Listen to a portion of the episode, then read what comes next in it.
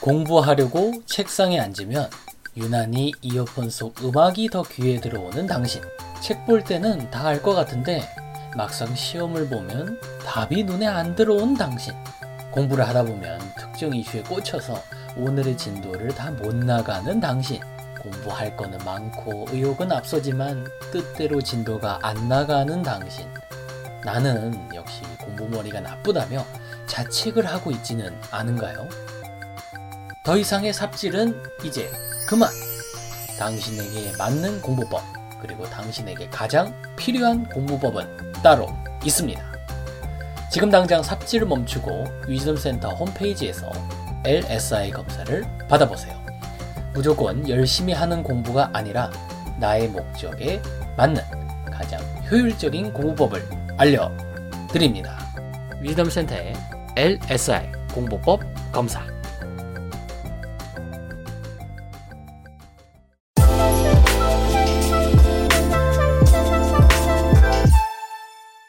안녕하세요. 황상민의 심리 상담소 시작하겠습니다.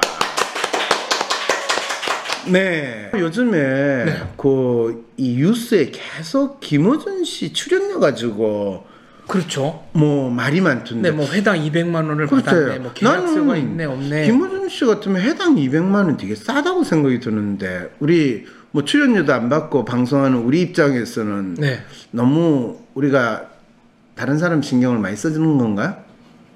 교통방송에 김호준 씨가 벌어들이는 이익이 네.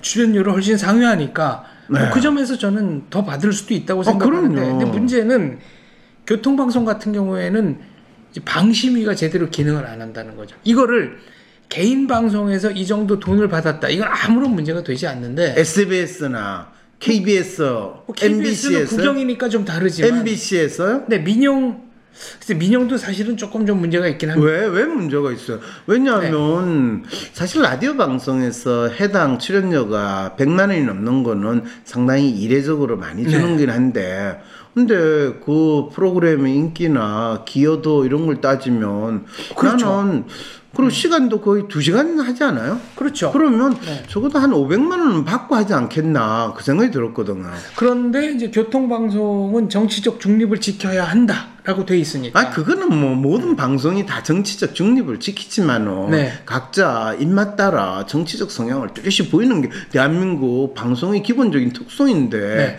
그거는 별로 그렇게 큰 의미가 없는데 어쨌든 간에 이런 논란에 있어서 어떤 분이 사연을 보내왔네요. 읽어보겠습니다.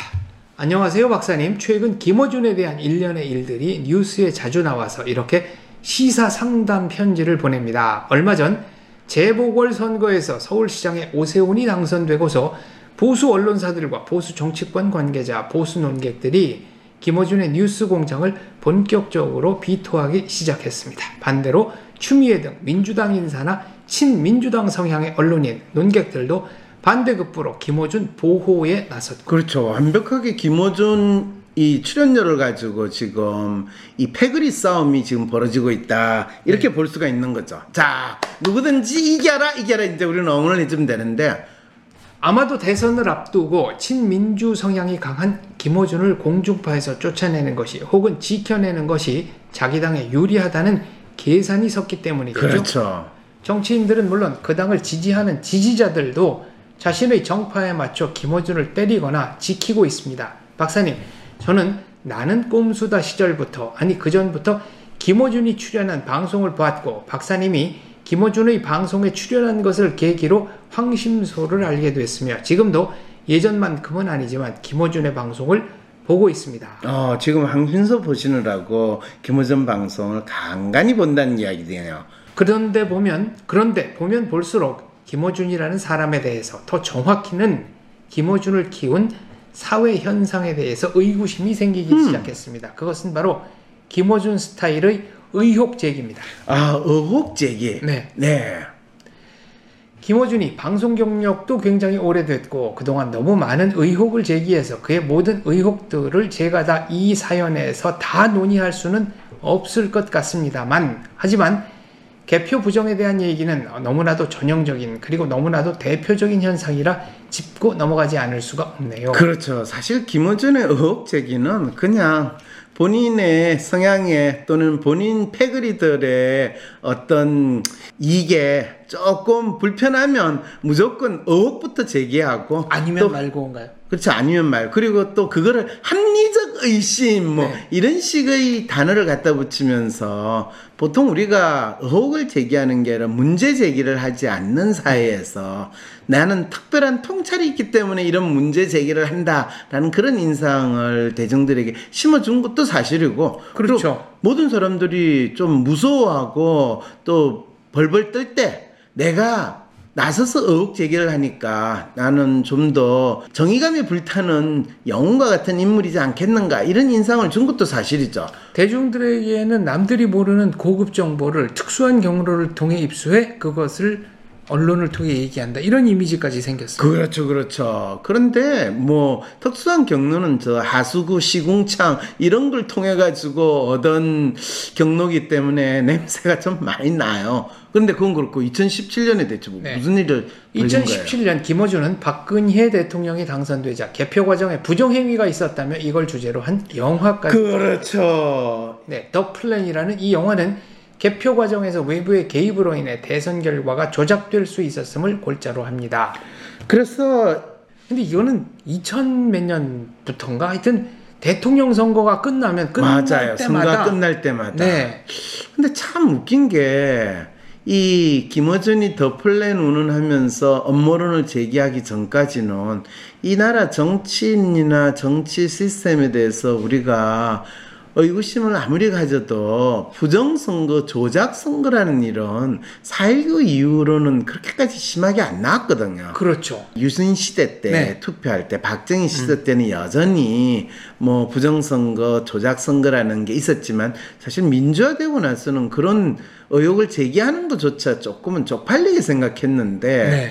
김어준 씨가 더 플랜 주장하면서 이 개표기 뭐 조작설부터 네, 프로그램 네, 조작설. 온갖 그 이야기를 하니까 또 이 김어준 씨가 또 본인 대학교 다닐 때 컴퓨터 또 좀 전공했다고 네. 하는 또 그런 게 있어가지고 한번 나도 직접 이야기를 듣다가 이 친구도 참 지금 심리 상태가 보통 아니구나 이런 생각을 했어요. 그런데 가장 놀라운 건 2020년 4.15 총선에서 민주당이 압승을 거두자 이번에는 보수 정치인, 보수 유튜브 일각에서 개표 부정을 주장하는 사람들이 나오고 그것도 이제 민경욱, 전 의원. 예, 강용석 같은. 사람들 네. 이런 분들이 이야기할 때, 아, 결국에는 자기가 처한 상황을 있는 그대로 인정하기 싫고, 자기의 삶이 지금 엄청난 큰 변화의 소용돌이 있다라고 느끼는 인간일수록 세상을 부정하고 싶은 마음을 개표 부정이라는 걸로 주장을 하는구나. 그리고 과거에 어 김호준 씨도 그런 마음에서 영화까지 만들었었죠. 영화까지 만들. 2020년에 이거 4.15 총선에 대해서 부정이라고 영화는 안 나왔나요? 민경 영화- 씨가 만든다고 그랬던 것 같은데. 영화는 아직 안 나온 것 같은데. 네. 그렇군요. 그런데 이제 4.15 총선에 관련해서 김어준 씨는 부정선거 얘기를 전혀 안 하죠. 안 하죠. 우리 편이 이겼는데. 우리 편이 졌을 때만 그렇죠, 그렇죠. 그러니까 그거는 또 여당, 야당 가리지 않고 진보, 보수 가리지 않고 대한민국의 하나의 트렌드가 된 거야. 우리 편이 지면 네. 무조건 부정선거라고 우기자. 이게 이제 뭐 심지어는 또 사실 개표 과정에서 문제가 있어서 부정선거다 이래버리면 그동안에 내가 했던 모든 노력들이 부족했다. 뭐 홍보 방법이 잘못됐다. 그렇죠, 홍보를 잘못 그렇죠, 세웠다. 그렇죠, 그렇죠. 이런 책임감으로부터 자유로울 수 있거든요. 그렇죠, 그렇죠. 네. 그래서 2002년에 노무현 후보가 대선에 당선되자 한나라당에서도 개표 과정에서 뭔가 오류가 있을 것 같다며 재검표를 요청했고 진짜로 재검표를 했는데 노무현 당선이 맞다고 법원이 확정하면서 한나라당은 노무현의 당선을 인정하지 않을 수가 없었습니다. 근데 더 재밌는 건 한나라당은 인정을 했으면서 그 다음에 그거를 도저히 인정할 수 없다 네. 해가지고 탄핵이라는 방식을 또 사용을 한 거예요. 그렇죠. 그런데 그거를 또 이 헌법재판소에서 기각을 하는 바람에 그 시도가 안 됐거든요. 네. 그런데 그와 똑같은 일이 이제 반복이 되는 거예요. 그렇죠, 그렇죠. 이게 거슬러 올라가면은 87년 대통령 선거 때 그러니까 음. 유신 헌법 이후에 70년인가 71년에 대통령 선거 직선제가 있고 처음 열린 게 이제 87년이잖아요. 그렇죠. 이때 평화민주당의 김대중 후보가 3등이었는데 네. 개표만 공정하게 됐으면 내가 당선이었다라고 그렇죠, 주장했습니다. 그렇죠. 그러니까 민주화가 되면서 실제로는 누구도 자기의 패배를 인정하지 않고 끝까지 개기고 끝까지 이슈화 심어야지 내 억울한 것이 풀릴 거다라는 마음으로 우리가 선거에 임하고 있다는 거죠.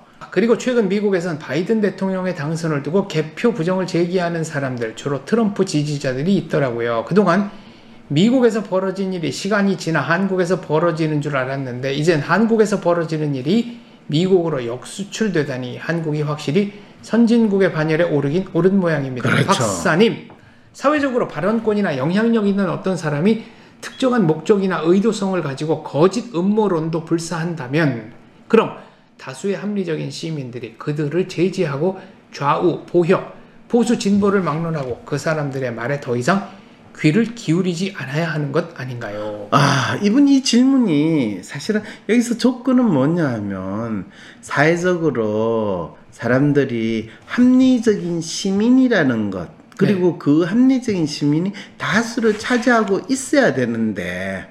대한민국은 합리적인 시민은 있겠지만 네. 그 합리적인 시민조차도 패거리 싸움에 또는 패거리에 거의 지금 대한민국은 40대 40 정도로 패거리로 나눠져 있는 이 사회이기 때문에 각자 자기 편만 합리적이고 상대편 그게 40%가 됐든 60%는 다 비이성적이고 비합리적인 존재 소위 말해서 미친놈들이다 라고 생각을 하는 그 상황이 있다는 거예요. 그러니까 같이 살아가야 할 대상이 아니라 박멸의 대상으로 생각하는 그렇죠. 느낌. 코로나 19 바이러스를 박멸하듯이. 그리고 저들이 미친 놈이고 미친 소리를 한다라고 하면 그 사람들의 말에 더 이상 귀를 기울이지 않는 행동은 일어나고 있다는 거죠.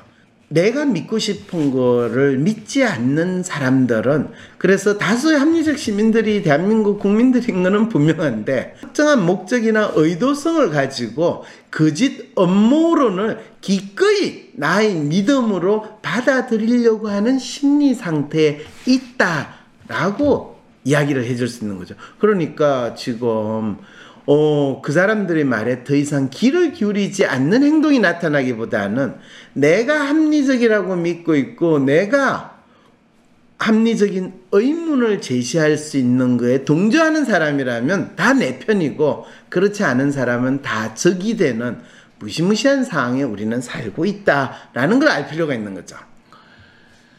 자, 그런데 사람들은 그러기는커녕 음모론을 주장하는 사람들이 오히려 잘한다고 시원하다고 칭찬하고 요즘에는 그런 정치인들이나 유튜버들에게 슈퍼챗으로 실시간으로 돈을 보내기도 합니다. 가령 모 논객이 허위 사실 유포로 벌금형 400만 원을 받았는데 일설에 의하면 후원자들이 총합 1억 단위의 돈을 하루 만에 위로금 명목으로 후원했다고 합니다. 이쯤 되면 이건 정치가 아니라 뭔가 종교의 영역으로 넘어간 느낌이 들어요. 우리도 그러면 장 박사가 이 허위 사실 유포로 벌금을 한 100만 원 받으면 네.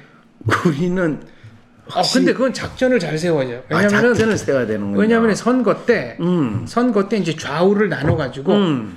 그황 교수님이랑 저랑 역할을 분담해서 음. 한쪽은 한쪽을 응원하면서 뭐 음. 저쪽이 조작 선거 뭐를 하고 있다고 네. 주장하고 저는 똑같은 주장을 이제 주인공만 바꿔서 주장하고 그러면 우리는 한 방송에서 서로 네. 쪼가리 나면 우리가 콩가루 집안이지 네. 우리가 후원을 받을 가능성이 없잖아요. 양쪽에서 다 얻어 터질 위험성이 더 있잖아요. 아 그러니까 그건 위성 채널 이제 장심소라는 걸 만들어 가지고 아 장심소에서 계좌만. 계좌만 통일하면 되는 거 아니겠어요? 갑자기 갑자기 내가 독박설 위험성이 막 느껴지네. 빨리 사연이나 읽어요. 그 사람들은 그렇게 주장합니다. 우리 가짜 뉴스를 유포하는 게 아니라 합리적 의심을 하는 그렇죠. 합리적인 의심. 이제 김호준 씨가 늘 하던 그렇죠, 얘기입니다. 그렇죠. 아 합리적 의심은 나는 꼼수다 시절부터 김어준이 당신의 주장이 음모론에 지나지 않는다는 세간의 말에 자신을 변호하면서 한 말입니다. 이것이 혹시 불교에서 말하는 인과응보일까요? 그렇죠. 지금 김어준의 이 모든 행위가 합리적 의심의 대상이 됐을 때, 네. 어, 김어준이 하는 방송조차도 편파, 부당한 방송이 되고, 또 김어준을 지지하는 사람들은 김어준의 방송이 합리적일 뿐만 아니라 천재적이다라는 찬사를 받는 이 상황이 못 보는 됐어요. 거를 본다. 그렇죠. 이렇게 생각하는 거죠. 그게 음모론이라고 설사 하더라도 네. 우리는 그것이 이 숨겨진 실체를 밝히는 거다. 또는 결코 볼 수 없는 이면의 진실을 드러내는 거다. 뭐 이렇게 이야기하는 거죠. 네. 우리 편이냐 아니냐가 이 합리적 의심의 대상이나 또는 실체적 진실은 그게 바로 우리 편이냐 아니냐 그거 하나로 가지고 아주 분명히 구분된다는 거는 참 놀라운 이 합리성이 작동하는 것 같아요. 그러니까 우리 편인 경우에는 김호준. 씨가 볼 때 어떤 경우도 뭐 음모론의 대상이 아닌 거예요. 아니죠. 그건 진실을 이야기하는 거예요. 그러니까 우리 편이 아닌 분은 어떤 얘기를 하더라도 그거는 그거는 발언 내면, 문제가 발언 있어요. 동기 이런 네. 걸 해봐야 된다. 이렇게 그렇죠, 생각한다는 그렇죠. 거죠. 어, 그것이 합리적 의심이라는 이 단어가 가지는 의미가 되는 거죠. 네. 그래서 이분은 박사님 궁금합니다. 왜 사회는 음모론과 가짜 뉴스를 제대로 걸르지 못하는 걸까요? 네, 그거는 네가 어떤 편이 있는가 를 정확히 인정해야 되는데 우리는 음모론을 이야기하나 가짜 뉴스를 할 때는 자기의 정체를 싹 숨기고 이런 게 있다더라. 그런데 합리적 의심을 해보면 좀 맞지 않아? 이렇게 되는 거죠. 그러면서 합리적 의심과 가설을 구분하지 못하는 것일까요? 사실은 합리적 의심이라는 거는 또 한편으로는 가설 우리가 과학자가 연구자가 연구를 할 때 여러 가지 다양한 생각을 하고 상상을 하는 거와 같은 거거든요. 네. 그런데 과학자가 자기가 과학적 연구를 한다 또는 내가 어떤 입장에서 세상을 바라본다는 걸 밝히지 않고 하면 그거는 그때그때 달라야 되면서 그냥 우리 패거리 만세 하는 행동밖에 안 되는 거죠. 그렇죠. 네. 이론이라는 거는 다른 누구가 실험을 해도 그 규정대로만 하면 똑같은 결과가 나왔을 때 이걸 네. 이론이라고 합니다. 아니요, 그걸 과학이라고. 과학이라고. 네.